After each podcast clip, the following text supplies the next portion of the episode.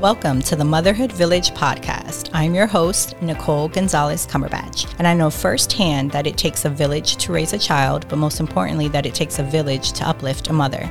A mother's village is necessary and can take up many forms.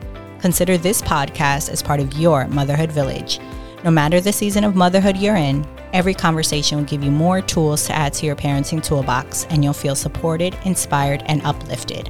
So let's get into an informative and empowering conversation. Hello and welcome to the Motherhood Village podcast. I'm on with a very special guest. I have Becky Gleed. She is a licensed family therapist, a perinatal mental health professional, and author of Employed Motherhood Healthily and Holistically Transition Back to Work After Having a Baby. Drawing from her training in mental health and personal experience as a working mom, Becky has fantastic tangible tips, insights, and fresh perspective on often overlooked aspects of motherhood, like challenges and opportunities of remote work and navigating the countless transitions of motherhood, big and small, from building trust with a child care provider to managing separation anxiety. Ooh, Becky, I'm so excited to talk with you. How mm. are you today? I'm doing well. I'm excited to be here. All things working motherhood. Yes. Okay. First question I always like to ask my guests is what is your favorite book or one that you would like to recommend? Some have actually been giving two. They mm-hmm. usually give like a book that they're like every mother should read and then something that has kind of impacted them, but you can yeah. take it however you want to. Absolutely. So I will share one now, more focused on the mom and kind of a relational recommendation. And then two later on, I will give more for children. So then there's a bibliotherapy recommendation. Okay. But the first one I'm going to point to so with couples, particularly couples new parents, there's a method that I use clinically called the Gottman method. And it's science backed, it's research based, it's out of actually Seattle, Washington. It's called the Gottman Institute. And it's a couple. Mm-hmm. He was a mathematician. She's a psychologist, John and Julie Gottman. And they established this incredible love lab where they studied relationships for decades. Mm. And I say this because they could have chosen any topic to spend, you know, the last, you know, decade of their work sure. on. And they chose parents. And I think that really speaks to the gap. And I'm going to circle back to the recommendation, which is a book called The Science of Trust. And while this is really focused on couples, the tenets can be used and translated to the child care provider relationship. Mm. The science of trust with your partner, the sure. science of trust with your your child. Again, the child care provider. So the science of trust, I can stand stand behind that one. It's so interesting that you talked about parenting and and couples, and I know you are a, a relationship therapist as well. Mm-hmm. And I mm-hmm. thought about asking you questions uh, regarding that when I when I kind of came up with what we would talk mm-hmm. about, but I left that out. However, I will ask one thing, or maybe just mention something. So I have a I run three evening support groups for moms. A lot of what I oh, do fantastic. is really tied to the mental health, which is why I try to talk to as many licensed mental health counselors as I can. I feel like everyone comes with a different different perspective and maybe sure. even way of they doing of way of doing things. But literally today, a mom sent a message in the WhatsApp chat that I have for the moms, and the gist of it was that her mother-in-law was very relationship centered um, during her husband's life, meaning she put her tend to put her relationships first before him. So she asked in the chat, like, you know, I'm mm. kind of struggling with this because my husband thinks I should be more relationship than child centered, et cetera, et cetera. So she was mm. like, mm-hmm. ladies, are you more relationship, child, yeah. or self centered? And we were all kind of blown away. We're like, oh, we've never heard of it put that way. And I realized, and from the gist of even having the other moms jump in, I think it flows. I definitely know I'm in a season of child centered. I was when my when my son was first born. Like I was in mm-hmm. it. I mm-hmm. was like, husband who? No after the first year, but it goes in line with your trust. I didn't trust, right? Yeah. And I'm sure, yes. and I know, I'm sure it still ties into, as you said, the caregiver aspect and even the working aspect of going back to work and all of that. But to your point, um, and I guess I'll end with that because uh, to your point of saying they could have talked about anything but talking about parents, and I think that's so important and for any new moms listening or any moms that are in it like it's hard. And now that i kind of got over it i guess i'll go back to say after about a year i was like okay i can trust more. I felt more comfortable with i guess my role as a new mom. But now my son just started grade school. So i feel myself reverting back to sure child centeredness i guess if that isn't so i guess my question to you and all of this before we move on is is there such thing as those terms and is that something that you help your clients with I have not put it into those terms, although I can absolutely see how that would resonate with sure a mom, especially if there's some generational patterns playing out in her current relationship. I like to say they don't have to compete. Mm, I, say, I love that. Look, look at the relationships and how do you want to uniquely create trust and support. And it's going to look different with your partner than with your girlfriends sure. versus your mother in law versus your child. And that's okay. Different doesn't mean bad. Oh yeah, I love that. I love looking at that perspective, and I'm sure we could probably talk a whole an hour yeah, on like relationship because that's a whole nother thing. Yeah. Um, but it was just interesting that that just came up within the hour. Okay, let's jump into it. So, yeah working mothers. You're a working mother and I'm a working mother. I always like to say I feel like I was pushed out of corporate just because I just wasn't find, finding the employer support that a lot of these companies, quote unquote, say that they have. I didn't mm-hmm. want to become a business owner. I kind of had no choice to do it because I didn't have the support. So, what are the implications? I want to start with the first question. What are the implications for working mothers since the rise of remote work?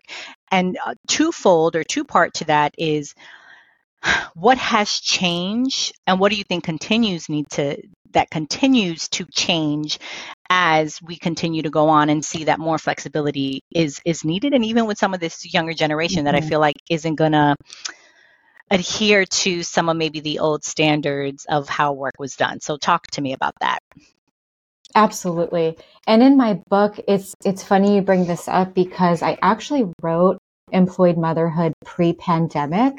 Okay. And then I said, you know what? Something is better than nothing.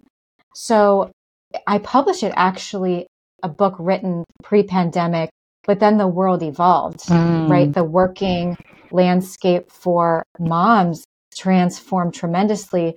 So just a few months ago, I put out a new edition to really honor this transformation that happened. Mm-hmm. And I think we could look at both sides of the coin, right? Is that perhaps we are now not having to commute an hour in and an hour out of, you know, the workplace. Perhaps we have more flexibility around how we spend our lunch hour, or we can, you know, squeeze in that load of laundry, you know, in a 15 minute break as opposed to Saturday sure. night when we're exhausted. Alternatively, what I'm hearing is an amplification of the invisible load, which can be really hard when we're actually doing more because we're in a remote environment and that can breed resentment. And then two, navigating if we're partnered, how do you negotiate if there's one home office and both people work from home or maybe you're having to, you know, compromise or perhaps you're the one at the office and you're really expecting your partner to, hey, I've been doing this invisible sure. load for years on end. How do we how do we work together and collaborate? And when you only have 15 minutes of face to face with yeah. your partner or a grandparent or whoever is, you know, in your home, those are tough conversations.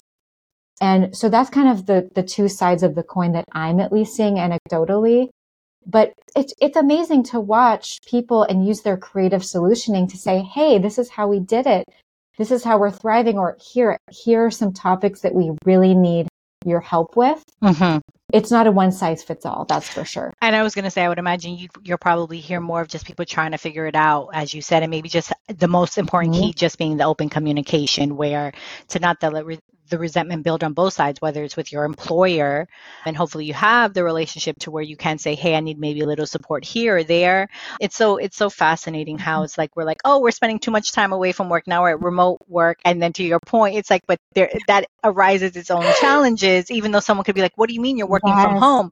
But to your point, but then it's almost like, "Yeah, but I'm home all the time, and the invisible load is now larger, and I'm not out of the house, and it's mm. it's it's just yeah it's it's interesting it's to say the least too Exactly. Mm-hmm. And making sure that yeah. you have, yeah, boundaries are key. My husband, unfortunately, had to go back into the office a couple of days during the week, which we didn't wow. understand why after like three years, because he's got like three computer screens. Like he, he loves it. I'm not a, I'm not a remote work. I like to have the flexibility of both. My husband loves working from home. Mm-hmm. But anyway, of setting up the boundaries of saying like he walks every day and he makes sure that he kind of gets his time in. But I think the resentment mm-hmm. a lot of times come from the moms of saying, well, I can't necessarily get my steps in because I have to do the laundry, do yep. this, I have the call. So therein lies then the communication saying, Hey, I'd love to go on a walk too. Can you help me here? And not letting it yes. fester. Yes. I think too, and more of a workplace perspective of the pump, like something mm-hmm. as simple of where do you squeeze in that pumping session or how do you meet the expectations that your, your camera is on? You know, your audio is on, but you've got this pump going in the background that you're tethered to. Sure. Now, I was going to ask this later, but I think it does tie now that we're talking your book because you mentioned it. Maybe let's let's go and start from there. Okay. I, I, had I had thought that maybe like I'd get your perspective on certain things, mm-hmm. but you did mention your book, so let's let's talk about that.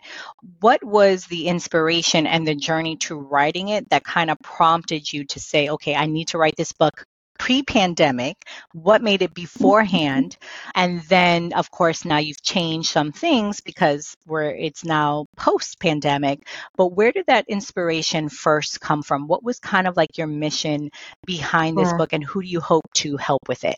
Absolutely. I mean at, at the bottom of the barrel it's to serve moms. That's really what drives me day sure. in and day out and to do second editions. If you know, if I pause and think back on really underestimating the difficulty and the challenge with back to back transitions. Sure. First, the conception journey, and then the pregnancy journey, and then labor and delivery, and then postpartum.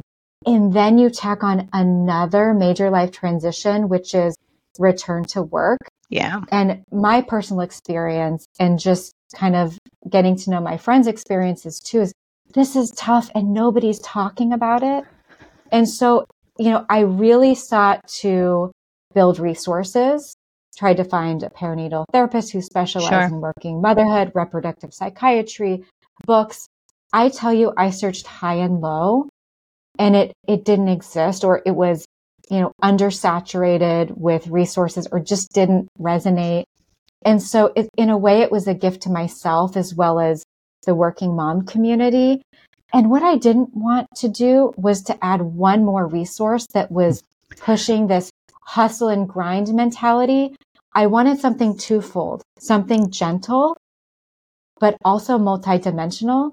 Because, you know, as moms, we are multidimensional, multifaceted. We are nuanced. We are dynamic. And I wanted something to capture that. So the book comes from a framework of a multidimensional approach. Sure. And also, I try to use, especially in the second edition, language that captures a, a gentleness instead of multitasking. For example, I try mm. to stick with mindful pairing. Okay. oh, I like that. I just don't want to send the message that we need one more thing on our plate. No, we don't we, we need support and resources and gentleness. So I, in the bio, I read that it's a holistic, it's a holistically and healthily approach. Mm-hmm. So can you talk to me about mm-hmm. how it is and what does, you know, if I, what are the three takeaways? I, I read your book, which now in my mind i'm like how did i not read the book before us talking right it's like always one of those things in hindsight yeah. but what are the three takeaways someone would have from reading your book? And what is yeah. the holistic holistic and healthy approach that you're seeing? I, I understand like the gentleness and of course. not adding that one more thing that a mom feels like oh my god i have to do this and the pressure and overwhelm that comes with kind of mm-hmm. adding more basically more to the motherhood load. So speak on that. Of course. So in my clinical practice i really try to defer to evidence-based science-backed mm-hmm. approaches and and two of those are cognitive behavioral therapy especially for perinatal mood and sure. anxiety disorder and mindfulness and so that's integrated peppered into the book just from the clinical perspective and the holistic gentle nature of that an example is let's say you have a negative thought mm-hmm. of i can't figure this out i'm not meant for motherhood or mm-hmm. working motherhood, with what the gentle transformational might be how do we use more affirming self compassionate thinking of I'm a mom doing my best, trying to provide financial opportunity and modeling that I can continue to passionately pursue my goals and dreams in tandem with parenting. That's some of the work that we would do. And then the multidimensional is I go through the book in each chapter and focus on not just emotional, but relational, financial, environmental, social, occupational. And so I tend to the different dimensions. We are not flat. We are so no. dynamic as moms. So well, yeah, and I would imagine, but there's also different seasons. Like I was completely different, different when I was a new, oh my gosh, breastfeeding, trying to keep my baby alive mm-hmm. and that initial shock yes. factor to now, yeah. okay, I think I got a handle, but then to my point, now he starts preschool. And it's so funny. Maybe you could write, write something about this, or maybe you've even talked about yeah. it in your, in your thing. I feel like there's so much we don't even talk about the grieving aspect not only of and, and i've heard like the yeah. grieving aspect of like the identity the work aspect and all of that but i didn't realize how it was going to affect me of my son leaving preschool because he was there for about four years to now kindergarten. And not even in the sense of, oh, he's going to kindergarten, he's growing. No, it was like, oh, wait, this is hard. Now it's, he has to go to school. Now the pressure is on me to make sure he's at school. There's no tardiness. Like yeah. there's a whole nother level there and there's sight words and this. And I'm like, whoa, like I, I wasn't ready for this. I'm like, where's the, where's the support for this now? You know? So to your point, Absolutely. we are multidimensional because motherhood is ever changing. And we thought we had one season filled. I was like, oh, the past four years we've had this preschool thing down packed, and now oh, I have to volunteer, I have to do things, and it's a whole nother level that you're unprepared for. Yes, transformational beginning to end. For sure. So I've heard yeah. of something called like the microtransaction microtransactions. Why don't you mm-hmm. talk to me a little bit about when you hear that, what that means to you and sure how it would affect a mother in her in her trend in you know in her mm-hmm. daily life as in motherhood and all in all the things of course i think we can all relate as moms working moms that we swim through microtransactions whether it's at the office mm-hmm. or a pediatrician appointment or on a play date or as your child begins kindergarten and you're you know first day of school that first you know, experience on the airplane as you take your first trip with your child. Yes. I will use two two frameworks sure. if that's okay. The first is a neuroscience one and I'll use two different pillars. So the first pillar is you know, happy hormones, the dopamine, the endorphins, the oxytocin. And then the second pillar represents alternative hormones such as cortisol and adrenaline. And then the second framework is that cognitive behavioral approach that I use in my clinical practice. And the best way to boil CBT is what we call it down is through a triangle. Mm-hmm. The first point of the triangle are those automatic thoughts. The second are automatic feelings.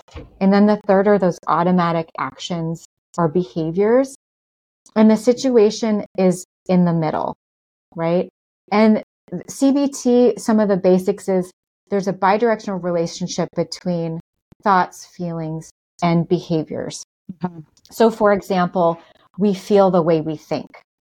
And coming back to those two, two neuroscience pillars, we want to right thrive and have as many endorphins and oxytocin as we can because we know that helps with functioning. Sure. And if we if we use that airplane example, you know, of let's say baby starts crying and we've all been there, can't figure out what's going on. Maybe it's the ears, maybe it's a feeding, who knows. But someone looks at us and then those automatic thoughts start to take over. Mm-hmm. That that microtransaction, it can be as simple as a look or a statement. Sure. And if we can restructure, reframe our thinking away from again, oh my gosh, I'm ruining the flight for all the passengers. I am that mom. Yeah. To something different, like perhaps some of these passengers are parents and have been there too. And they're going to be understanding, and I'm doing the best I can. My best is enough. that might move the feeling away from anxiety and worry and panic to a little bit more calm, which then moves it, the behavior into, Hey, I'm going to sit here for a minute and, you know, try to do some heart to heart with my baby. Sure. And here we go. And you can use that, that model, that CBT model at the grocery store, at the pediatrician's office with your partner. It's transferable. I love that. Thank you for sharing. What are some strategies to manage? We mentioned the separation anxiety, and that's something I did not sure. think I was going to deal with, but it hit mm. me like a truck when my you son was born. It oh, was yeah. bad. And mm. somehow, mm. I don't know how, after three months, I left to go back to work, probably because the, the person we had caring for my son, like my son gravitated to her, towards her and he didn't gravitate yeah. to anyone. So I felt comfortable. Yes. And there were some other aspects, but either way, the separation anxiety was real. Now it's interesting because my son suffers from it more. And sometimes I get guilty. Like I wonder if yeah. somehow I put some stuff over on him, which can be probably a whole nother conversation. But what are some strategies? There are some moms that their little ones are now starting school, first time being separated to manage and cope with transactions like separation anxiety and the trust building aspect with caregivers. Mine was literally my son went like this to her, and I was like, oh, I took that as a sign because he didn't do that with mm. anyone. He didn't do that with the other people that we interviewed. They just had this bond. And I was very, very thankful that it worked out. But talk to me about what are some strategies and tips for moms who could be in that season right mm-hmm. now. Of course. So I'll start with a trust building component with the caregiver, and then I'll offer three different perspectives for the separation anxiety. I want to start with moms because, you know, it's so important to tend to yourself. And then I'll offer the perspective of sure. babies and then preschoolers. So pointing back to the Gottmans and their research on, you know, healthy communication, which is trust building, there's three pieces. And this is what I would say for moms to build trust with the caregiver is there's a gentle startup. there's the I feel statements and then the I need statements. Mm. And so let's say that you're, I'm thinking of the three month mark where you're maybe transitioning from four naps to three naps and, you know, you're having some feelings around that. You want to use a gentle startup. We know that how a conversation starts predicts the rest of the conversation. So with your caregiver, it might sound something like, I see all of the work that you're putting in and I'm so grateful that you and, you know, my son have this special connection. I'm feeling really worried and concerned. There's that I feel statement about the upcoming transition from four to three naps. I'd really like us, I really need to have a, a few conversations in the next week or so around how we can be successful and collaborate together to support his transition in naps. And so it. that's really the those trust and they're ongoing, right? This is not just a singular conversation, but these can be ongoing and they can be with the kindergarten teacher a few years down the road, right? And then the other piece is separation anxiety. The first piece is mindfully pay attention of what are those automatic thoughts you're having? What are those automatic feelings?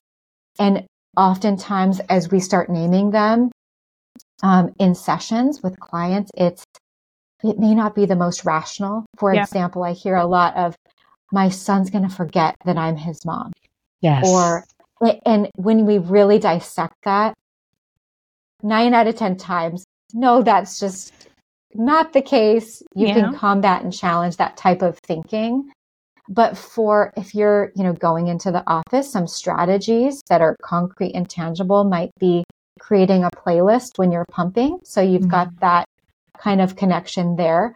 A picture of you and your child to sit on your desk, maybe a photo album that you can sift through, you know, it, a conversation with your nanny or your childcare provider of, hey, can we FaceTime at lunch? Can we create some type of connection?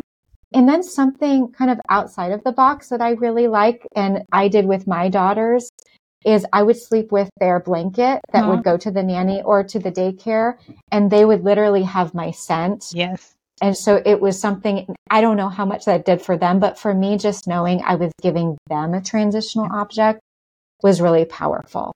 And then for preschool, just a few other uh, Yes. uh, concrete, tangible tips. The two bibliotherapy ideas that I talked about in the beginning of our recording was The Kissing Hand, which is a really sweet book that includes a song about a mom and a baby raccoon. And then the second one is this invisible string. And the idea is that there's this invisible string that always connects us.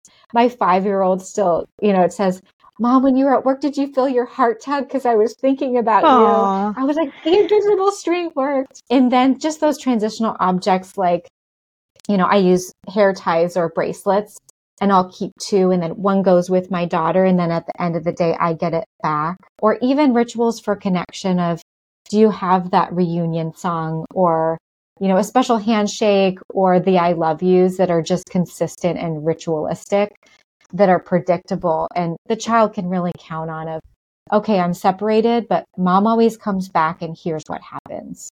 I love that. The two things that come to mind that I did for kindergarten, I wrote notes in his lunchbox so that he expected a new night, all, even though his reading Yes. just now with his sight words, but just the fact that he had. And I asked him, I was mm. like, Did you know what this first note said? He's like, No, but it was from you. So I was okay. I said, Okay. I said, It said, I love you. But just for him to see when he first opened, like, Oh, mommy thought of me.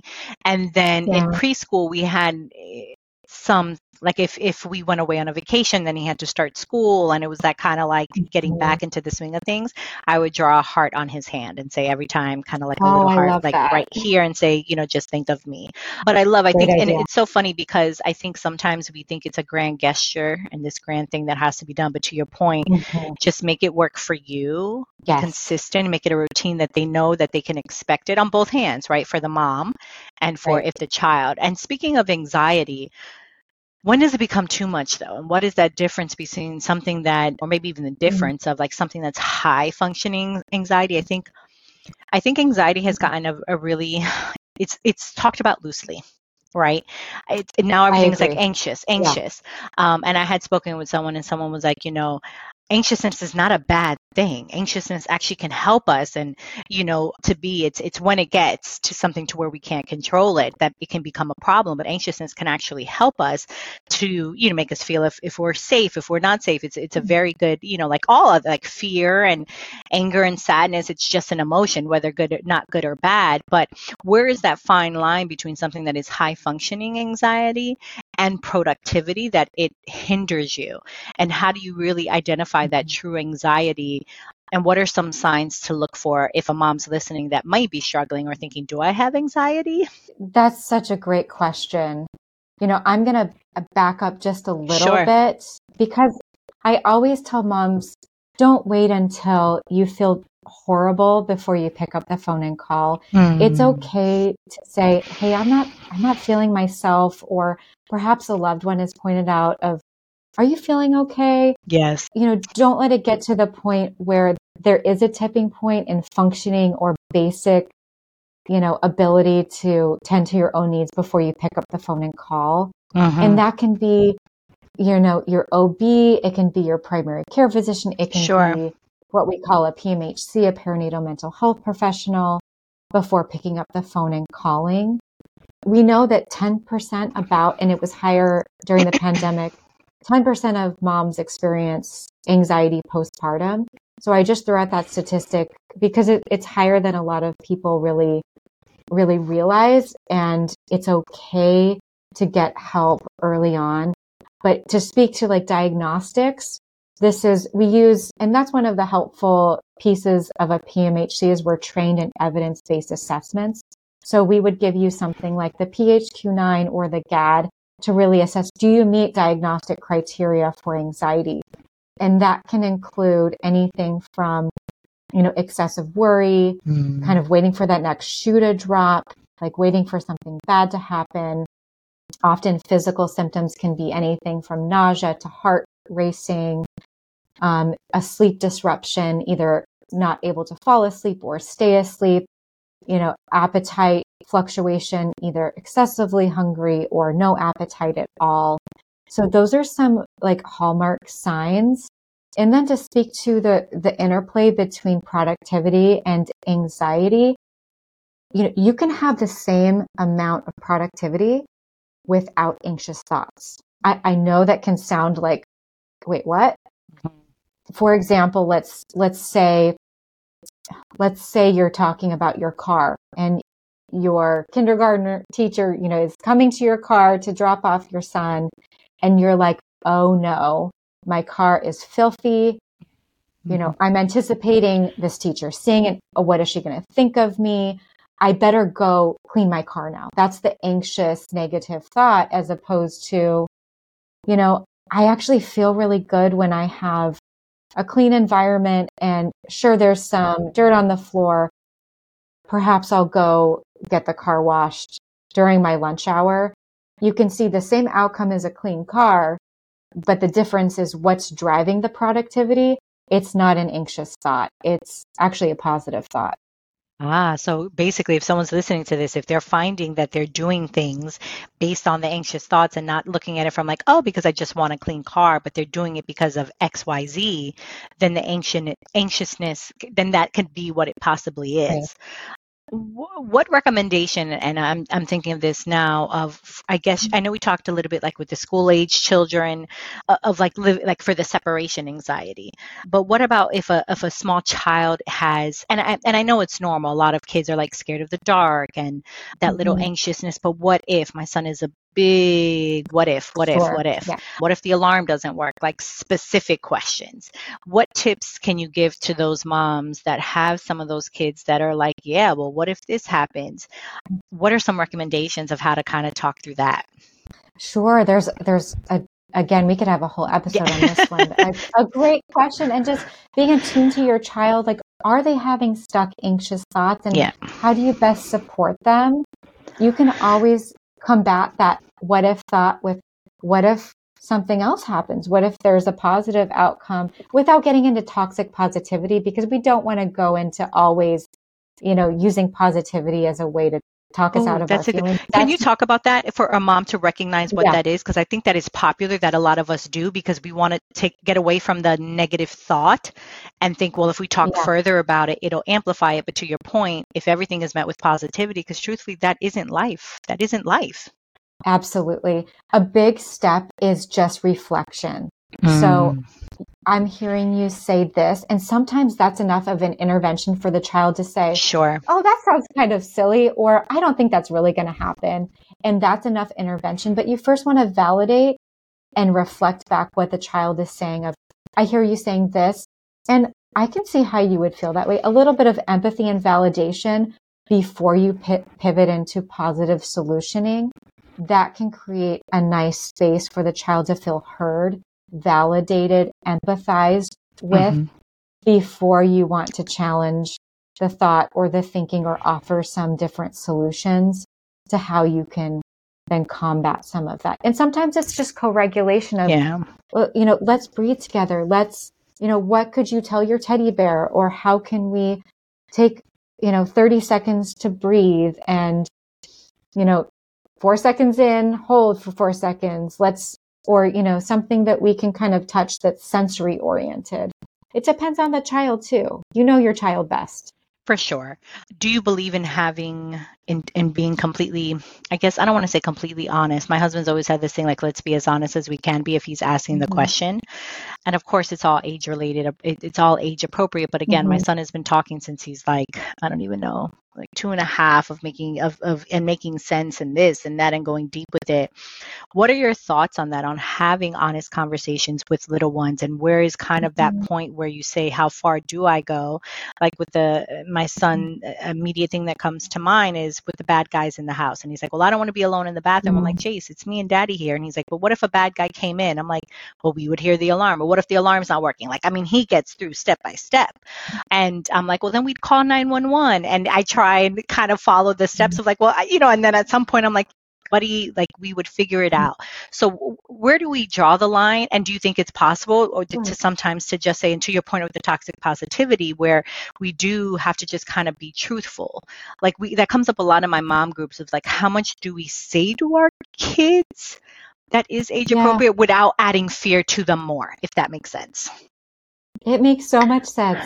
And I think we often underestimate the power of our own children. Yeah. Of just an open ended question and allowing the child to empower themselves mm. of in this moment, I hear that here's right the reflection piece, yep. the validation piece that you're in the bathroom and you're scared of a bad guy. I hear you.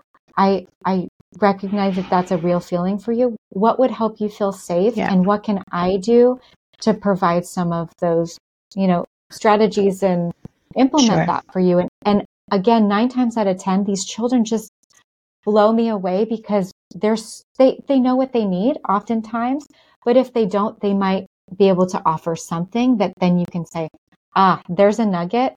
What can I add to that?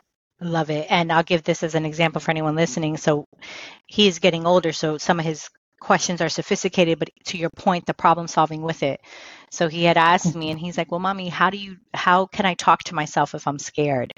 because he hears oh. me say that a lot. And I said, well, you say in your mind. And I, he said, well, do you get scared? And I said, yes, baby. I told you. I said, mommy does. I said, I don't like the dark. He's like, well, daddy's not scared. I'm like, no, daddy's not. I said, but I do sometimes get. I said, and what I have to do is pause mm. and say, okay, let's reassess. I'm in a safe space. Like I, I told him, I said, that's how I talk. And he goes, well, do I have to say it out loud for everyone to hear? And I said, absolutely not. I said, you can talk to your brain. And then we got into a whole conversation of like, well, do I just say it in my mind? That. I said, yes. But to your point, I think they our kids are. We have to give them more credit because mm-hmm. they'll come up with, and maybe sometimes it's also just sitting back and listening and kind of instead of trying to guide the conversation.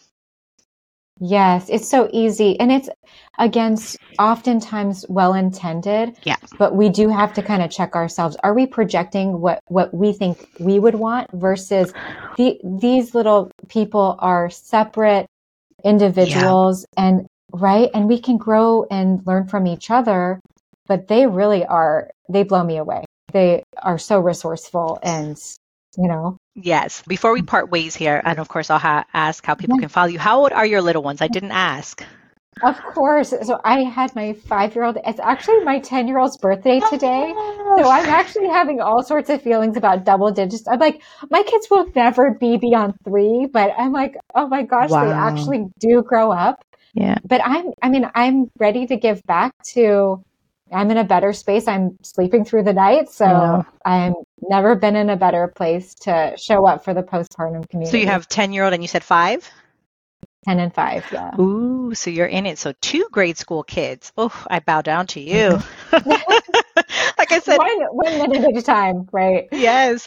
But no that's awesome. Happy birthday to your little one and a big hug to you because it is. I i, I can yeah. imagine having all the feels with the double digits. And that goes back to our initial yeah. initial part of the conversation of like people don't prepare you for that next kind of what is that next step? You got it. The past yeah. five maybe from even them starting elementary school to now like wait a minute double digits? What? Like that's so give mm-hmm. yourself grace and big hug to you. I will. Yes. yes. Okay becky so how can people connect with you purchase the book where to follow you all the goodness there? Yes thank you. So i can be found on instagram at employed motherhood. My book is widely available. It's available for example at barnes and noble and amazon uh, I am launching next month a workbook specifically for working moms. So keep an eye out for that. Yes. My website is perinatalreproductivewellness.com. And then a new service that I'm offering is yoga for the perinatal community, which includes trauma informed yoga, pelvic floor yoga, mobility, just to really show up in mommy and me. And they're going to be virtual. So anyone oh, can wow. access them and that's launching in the next couple weeks. So please, any anyone who could benefit from, you know, yoga, soft, gentle, trauma informed, check out my website in a few weeks. Awesome. And this will all be in the show notes.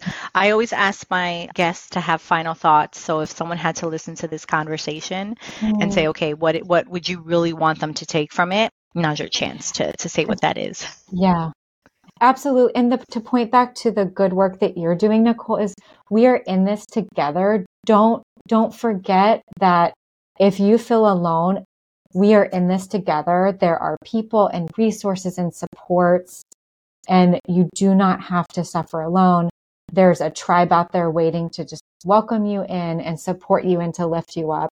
I would say that's the final thought that I have of we're, we're in this together. We really need each other. Yeah, we do. I think community is one of the most important things for mental health. Mm-hmm. I mean, shoot, when you see even people that have lived longest in life, if we can take from them, a lot of it is community support. They have that oh, yeah. tribe, that village, whatever that is.